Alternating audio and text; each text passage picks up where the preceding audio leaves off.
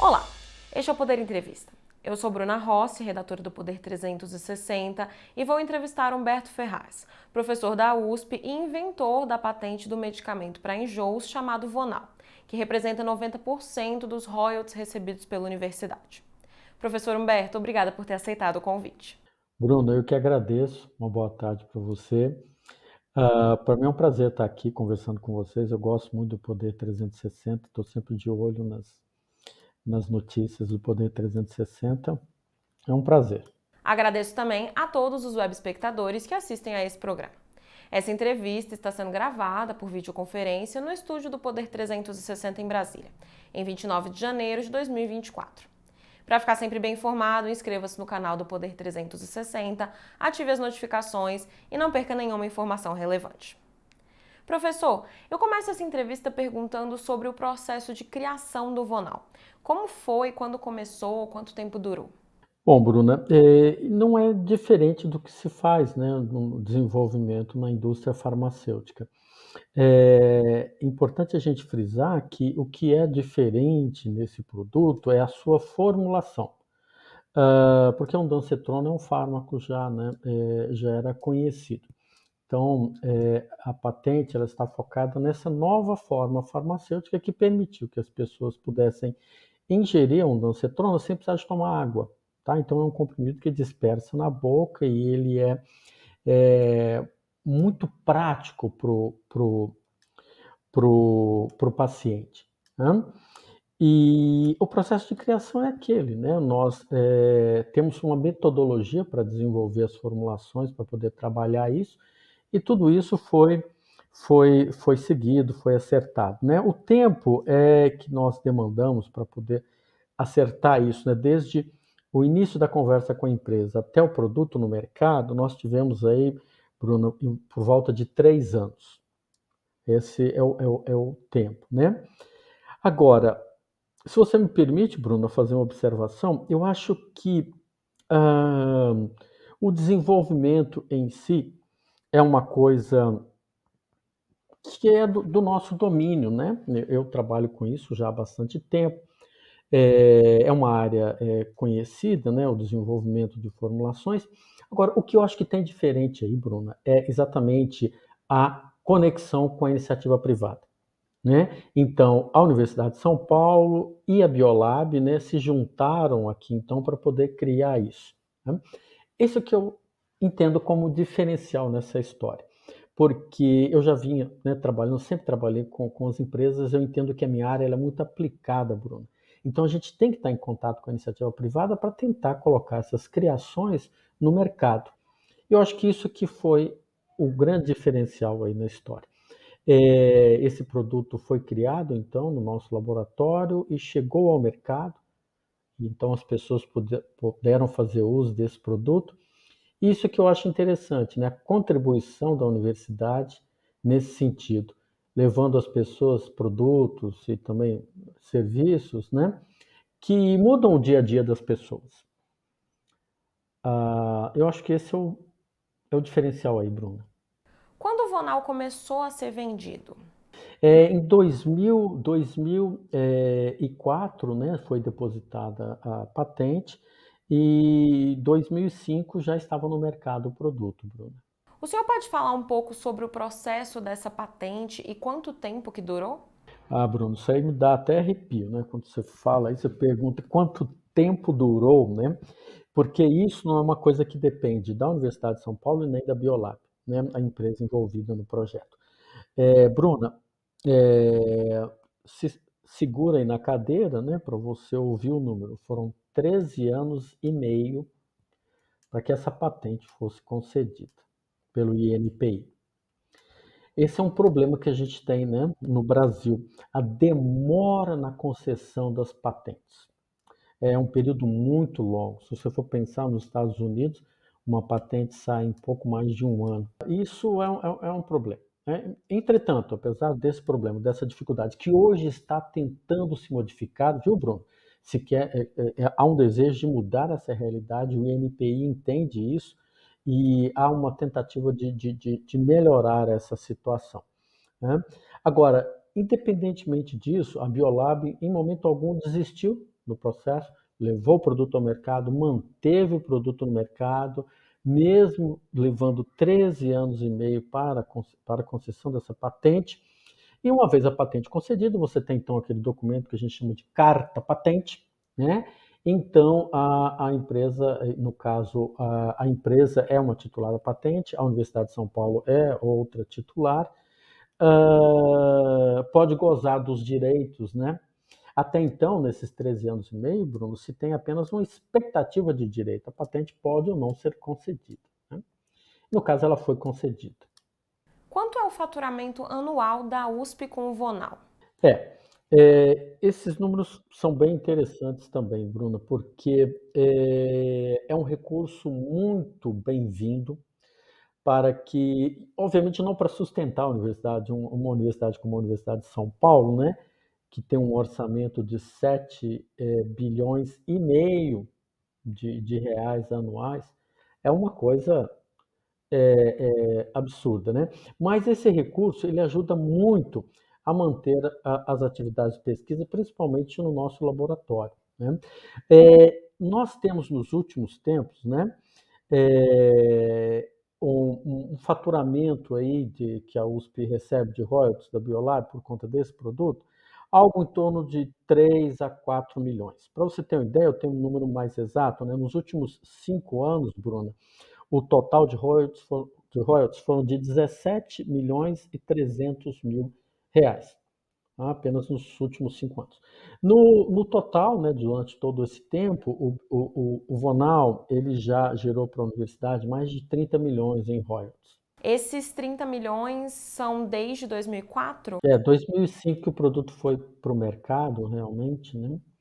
É, e a universidade começou a receber os royalties, que no começo são pouco, é, pequeno, o volume é muito pequeno, né? Porque o produto está iniciando no mercado né? Mas esse produto acabou fazendo um sucesso muito grande, né? Ele é muito prático, muito, muito fácil de, de, de ser administrado. Então o volume foi crescendo ao longo do tempo, né? ah, até chegar aí valores de já é, em alguns anos, 2019, por exemplo, é, os valores ultrapassaram a, a, a 4 milhões de reais neste ano. Né? 2019 foi o ano em que o Vonal teve o maior faturamento? Foi um ano interessante, Bruna, mas, por exemplo, o ano de 2022 também foi um ano também que nós é, alcançamos aí é, em royalties mais de 4 milhões também, né? Uh, a pandemia atrapalhou um pouco, né? Isso, mas alguns tratamentos foram suspensos, né? Muitos, muitos problemas na pandemia, mas o produto voltou com, com força total, né? Ele é um, é um item importante no tratamento, por exemplo, é, do câncer, né? Ele é um paliativo, né? Ele é um, ele é um, é um adjuvante nesse tratamento, porque a quimioterapia muitas vezes induz um vômito muito violento, né? E as pessoas podem então é, muito facilmente usar a, a ondansetrona com, é, por intermédio do Vonal Flash. Né? O Vonal é bom para ser usado por pacientes de quais outras doenças além do câncer? O Vonal, eh, Bruna, ele é o que nós chamamos de antiemético, né? É um medicamento que ele é, inibe é, náuseas e vômitos, né? Ah, e o que, que nós temos com isso, então? Então, por exemplo, as pessoas que têm aquele problema, né, de uh, entrar no navio, ou mesmo até em carro, né, é, com aquele balanço, sentir aquele enjoo, é, o Vonal pode ajudar. E aí é muito interessante, Bruno, porque muitas vezes nesse momento, né, pouco antes de entrar no carro, no navio, a pessoa muitas vezes não tem um, um copo d'água disponível, né? Mas ela pode tomar esse medicamento sem necessidade de água. E, e por aí vai, então, né? É, mas também para uso pediátrico também, né? Para as crianças, muitas, é, é, muito comum, né? É, náusea e vômito em, em, em, crianças, então também é uma forma prática né, de administrar isso, que não precisa de, de grandes volumes de água. Qualquer condição em que você tenha isso, uh, tenha a presença de náuseas e vômitos, o Vonal Flash pode ser empregado. O senhor falou da pandemia. A pandemia impactou o faturamento do Vonal e do setor farmacêutico como um todo? Bom, De uma maneira geral, Bruna, a indústria farmacêutica continuou trabalhando, né? É, em, de uma maneira geral, o faturamento não caiu nesse nível. O Vonal Flash é que é um produto específico, né? Que teve aí é, algumas é, é, uma queda aí na, nas suas vendas, né? Mas é, de uma maneira geral, o setor não foi assim é, tão negativamente afetado. Muito pelo contrário, algumas, em algumas, alguns setores, como por exemplo suplementos, Bruna, as pessoas passaram a se preocupar mais com a sua saúde, né? e isso houve até um incremento nas vendas. Uh, medicamentos de uso contínuo, como por exemplo hipertensão, esses não deixaram de ser tratados. Né? As pessoas, as farmácias continuaram operando, continuaram trabalhando, assim como as empresas, e de modo que o, o, isso não afetou, assim, afetou o setor dessa forma. Agora, é muito importante né, mostrar aqui uh, o quanto dependente nós somos né, da indústria farmacêutica, porque num momento como esse, é, os medicamentos são essenciais, né, fundamentais para isso, para que a gente mantenha a saúde, enfim. E, e eu acho que o setor farmacêutico respondeu de uma forma muito positiva a esse, a esse problema. Né? Agora, precisamos é, ajustar algumas coisas no Brasil. Né? A nossa grande dependência, por exemplo, de matérias-primas é, vindas principalmente da China, Bruna, isso é um problema para nós. As empresas tiveram alguma dificuldade na importação de alguns itens porque eh, isso houve um, um, um, aumento muito grande do consumo de alguns antibióticos e outros produtos farmacêuticos, outros, outros medicamentos, né? E isso impactou aqui também. Uh, de modo que a gente tem que pensar para o futuro, Bruna, como que nós vamos enfrentar essa nossa dependência de matérias-primas externas no setor farmacêutico, viu? Para fins de comparação, o senhor disse que em 2019 e 2022 o faturamento da USP com o Vonal foi de 4 milhões de reais. Quanto que foi esse faturamento em 2020, que foi o ano da pandemia? Em 2020, é, nós tivemos cerca de 2 milhões de reais né, em royalties para a Universidade de São Paulo. Na opinião do senhor, de onde veio esse sucesso todo do Vonal que o faz ser responsável por 90% dos royalties que a USP recebe? Só para explicar para os web espectadores que nos acompanham, royalties são valores recebidos por um órgão ou instituição pelo direito de comercialização de um produto. Exatamente isso, Bruno, porque o produto ele foi criado dentro da Universidade de São Paulo, né, por pesquisadores da Universidade de São Paulo, usando as instalações da Universidade de São Paulo, e havia um acordo, tudo isso é feito de forma é, transparente, né, um contrato entre a Biolab e a Universidade de São Paulo a Biolab queria desenvolver um produto né, desse tipo, nós tínhamos a tecnologia, então nós nos juntamos e seguimos. Né? Então a USP ela tem direitos. Aí é um modelo que, que funciona muito bem. Só que assim, ele as empresas farmacêuticas no Brasil, acho que elas usam, lançam mão muito pouco desse recurso interessante, viu? Se nós tivéssemos uma maior interação entre as universidades e as empresas, eu acho que nós teríamos muito mais exemplos de Von Flash por aí. É, infelizmente não é assim. É, os dois lados precisam se ajustar, tá bom? É, eu entendo que a universidade também precisa fazer uma série de ajustes, as empresas também precisam fazer uma série de ajustes, né? É, os pesquisadores nas universidades também precisam fazer os seus ajustes para que a gente possa, então, levar mais produtos que são criados na universidade para o mercado. É, e esse aqui é o, é o, é o ponto é, mais interessante, Bruna. É a gente trabalhar mais em conjunto com a iniciativa privada, de modo que uh, a gente consiga ter é, é, situações como essa, né? Que a gente tem aqui no Vonal Flash. Eu diria, Bruno, uma coisa importante é que, assim, as patentes, elas são um recurso muito interessante, né? para as empresas, porque você tem, depois de investir em pesquisa, né, o direito de ter exclusividade por aquele invento que ali está. Uh, isso é interessante porque capitaliza as empresas. Uh, agora, não é uma coisa fácil. Não é uma coisa muito fácil, né? Você ter uma patente significa que você tem um produto inédito, você tem um produto em que você trabalhou, usou ciência ali, né? Normalmente não é a obra do acaso. E mesmo que seja obra do acaso, exige exige infraestrutura para isso, exige conhecimento para você chegar nesse ponto. Então, é, vale dizer que é fruto de muito trabalho e muito investimento. Qual é o diferencial do Vonal em relação a outros remédios para enjoo? Primeiro que a molécula, a ondansetrona, ela é muito interessante para tratar enjoo. Né?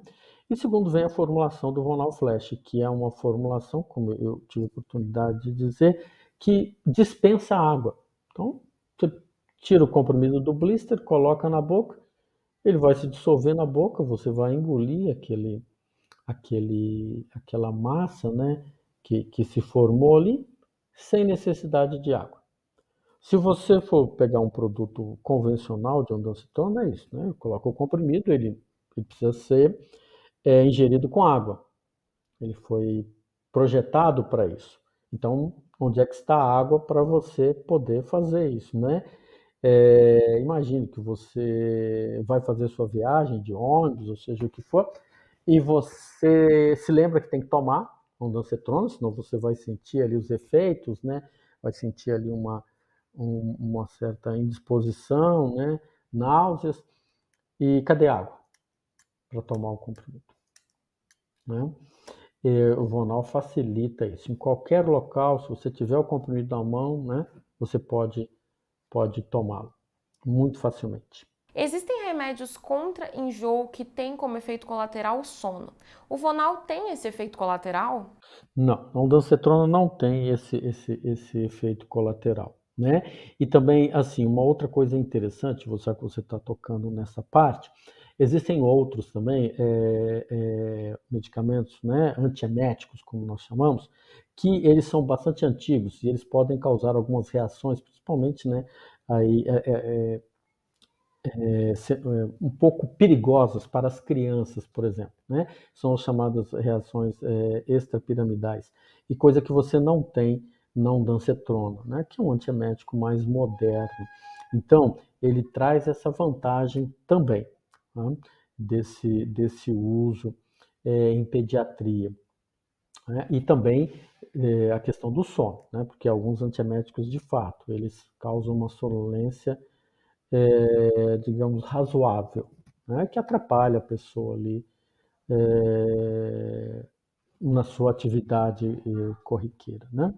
Qual é a idade mínima para uso do Vonal? Isso é uma coisa importante, tá? Para você é, tratar uma pessoa com vonal, o ideal é que você vá ao médico e ele prescreva isso, tá bom? Com o, o, o pediatra não é diferente, não é diferente, né? É preciso que é, um médico acompanhe isso, né? prescreva, veja que essa é uma condição que se pode ministrar aí o, o Vonal Flash, né? Uh, mas uh, a idade que você pode administrar, né, você tem uma dose para isso, que é a dose de 4 miligramas, né, que é uma dose mais baixa, a dose para adulto, 8 miligramas. Né? Então, é, eu entendo que é, a partir dos dois anos já é possível, é, com prescrição médica, você medicar uma criança com vonal flash. Né? Qual a importância de um remédio desse porte para o Brasil e para as universidades públicas? Pois é, é a Biolab já está tratando de, de é, colocar esse produto no mercado, no mercado externo. Né? O produto já é comercializado, por exemplo, no Equador. Ah, então é muito interessante, é né? um produto que você tem criado aqui e que é uma inovação, uma patente, e que vai ganhando o um, um mercado externo. Uh, e esse é um ponto muito importante para nós, Bruna. A indústria farmacêutica, né, ela tem um grande mercado, né, que é o mercado brasileiro, mas ela não deve se ater só a isso, né? É preciso também uma, uma, uma, uma, uma renda, né, um, um, recursos em dólares, que seriam muito interessantes, que são por intermédio das exportações, né? Então, para as empresas é bastante estratégico você ter produtos desse tipo, que são frutos de patente, que podem ser levados ao exterior para serem comercializados. Né? Bom, para as universidades, é, as universidades brasileiras, Bruna, elas produzem muita coisa. Tem muita pesquisa interessante e que pode resultar em produtos ou até mesmo serviços no mercado. Uh, e os royalties, como eu sempre costumo dizer, nenhuma universidade vai viver de royalties. Não dá para poder fazer isso. Todos os países que, que se desenvolveram de forma significativa, eles sempre contaram com recursos públicos na educação. Uh, então isso vai continuar existindo. Isso sempre tem que existir. Agora, a, as patentes elas são uma complementação extraordinária para você uh, investir em linhas de pesquisa, investir em grupos que uh, conseguem né, se conectar com o mercado e levar produtos e serviços ao mercado. Então, é, assim como você tem financiamento público de pesquisas, né, você também tem aí uma coisa interessante que são os royalties provenientes das patentes para financiar também essas pesquisas, esses grupos. Atualmente, o Equador é o único país estrangeiro onde o Vonal é comercializado? É, há esforços da Biolab para alcançar outros países também, né? mas o que tem hoje, pelo menos nesse momento, é, é comercialização com o Equador. Né? O produto já está à venda. Há expectativas de desenvolvimento de novos medicamentos como o Vonal? Sim. É, no nosso laboratório, Bruna, nós vivemos disso, criar produtos para serem levados ao mercado. Existem outros produtos que estão sendo criados, né? estão sendo trabalhados, que já foram também no passado, mas assim, é, o, o, o Vonal Flash, ele é, é um sucesso muito grande. Né? É uma coisa que deu muito certo. É, nem tudo dá tão certo assim como o, o, o Vonal Flash, né? Mas outros produtos, sim, estão sendo trabalhados para irem ao mercado, sim, Bruno. É, é, é, é o nosso trabalho, né, do meu e do meu grupo na universidade, é, é basicamente isso. Nós criamos um laboratório já há algum tempo. Muitos dos recursos foram provenientes da patente para poder fazer essa conexão com o mercado. Quais são, na opinião do senhor, as dificuldades de desenvolver medicamentos no Brasil? Em termos de preço, de importação de insumos? É, nós, nós temos alguns, algumas questões aí, né, quando fala do mercado farmacêutico no Brasil. Primeiro são os impostos, né, que uh, o produto vai para o mercado com uma carga tributária que é, é um pouco complicado isso. Nós vamos taxar produtos, né? que é, são destinados ali a, a, a, restabelecer ou manter a saúde das pessoas. E, mas isso é uma questão muito delicada, né? bastante complicada. É, vem a reforma tributária, né? quem sabe isso possa ser um pouco é, amenizado. É, outras questões é que o custo de uma, uma inovação radical, Bruno, ou seja, a criação de uma nova molécula, um novo produto inédito no mundo, é, ele tem um custo muito elevado, muito elevado.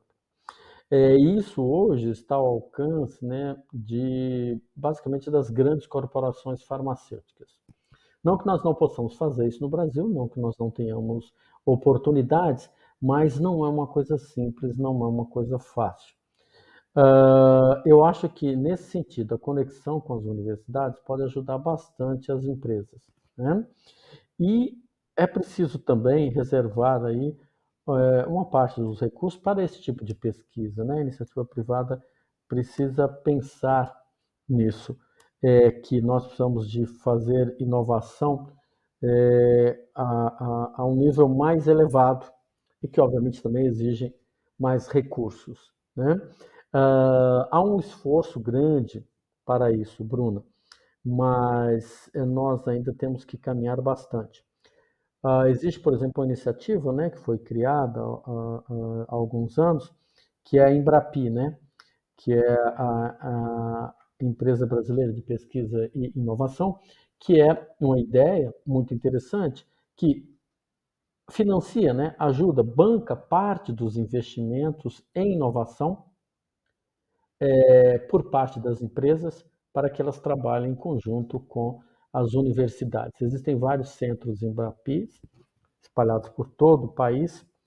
É, nós, na Faculdade de Ciências Farmacêuticas, em conjunto com o ICB da, da USP, temos um centro em Brapi. Né? Então, se as empresas é, quiserem, parte do investimento é bancado pela Embrapi nesses centros.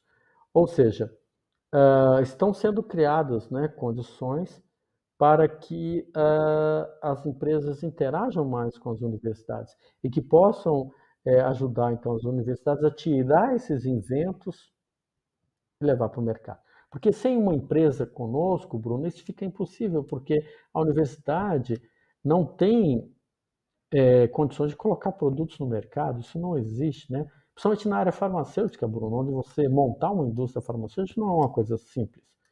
O ideal é que você se alie a uma empresa já constituída, já estruturada, que conhece o mercado. A Biolab conhecia bem esse mercado, por isso ela fez do Vonal Flash esse sucesso né, grande. Você me perguntava as razões do sucesso. Uma das razões de sucesso é isso: é a empresa conhecer bem o mercado e trabalhar bem esse mercado e mostrar o potencial desse produto e, e, e abastecer esse mercado. Né? Ah, então, Bruna, o sucesso é isso: é a junção de vários atores né, para que a gente possa inovar mais, né? e colocar produtos no mercado que, que muitas vezes saíram das universidades. Chega ao final essa edição do Poder Entrevista. Em nome do jornal digital Poder 360, eu agradeço ao professor Humberto Ferraz por ter aceitado o convite. Foi um prazer, Bruna. Muito obrigado pela, pelo convite. Agradeço também a todos os web espectadores que assistiram a esse programa. Essa entrevista foi gravada por videoconferência no estúdio do Poder 360 em Brasília, em 29 de janeiro de 2024. Para ficar sempre bem informado, inscreva-se no canal do Poder 360, ative as notificações e não perca nenhuma informação relevante. Obrigada e até a próxima. Poder Monitor, a ferramenta mais completa para monitorar os três poderes. Acesse agora poder.cc/monitor e ganhe 30 dias grátis.